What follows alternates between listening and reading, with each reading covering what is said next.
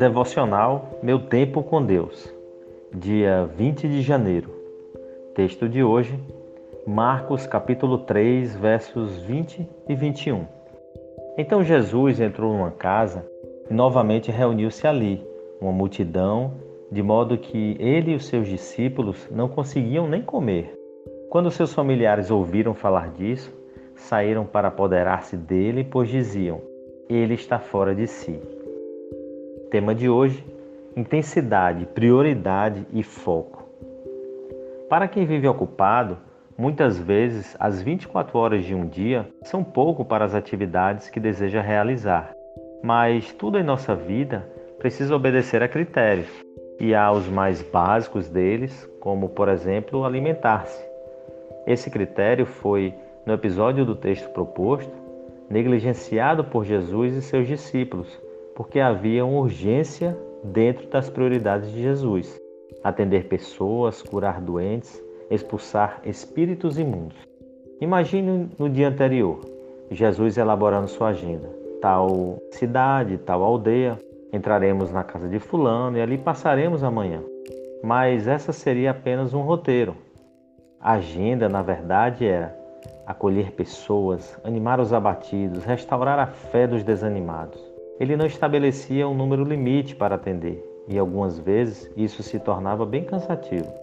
Os irmãos de Jesus viram isso e tentaram interferir no seu trabalho sem sucesso.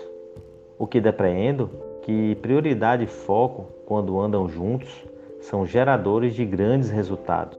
A mesma intensidade de Jesus naquele dia, ou mesmo até mais, foi demonstrada por ele no Gólgota, ao entregar a própria vida por nós.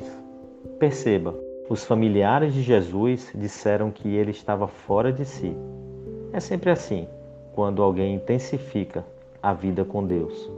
Reflexão do dia: de 0 a 10, que nota você daria à sua intensidade na relação com Jesus?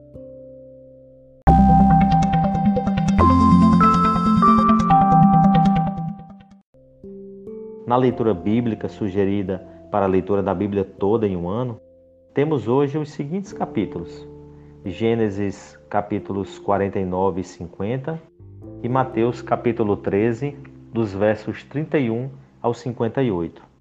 Em Gênesis 49 e 50, Jacó se torna um profeta antes de morrer e abençoa seus filhos.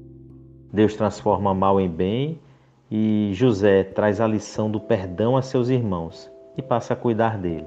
Já em Mateus, no capítulo 13, as histórias de Jesus seguem com aprendizados sobre o reino de Deus. Grão de mostarda, erva daninha, tesouro escondido, comerciante de joias, rede de pesca. Ilustrações com lições importantes para as nossas vidas.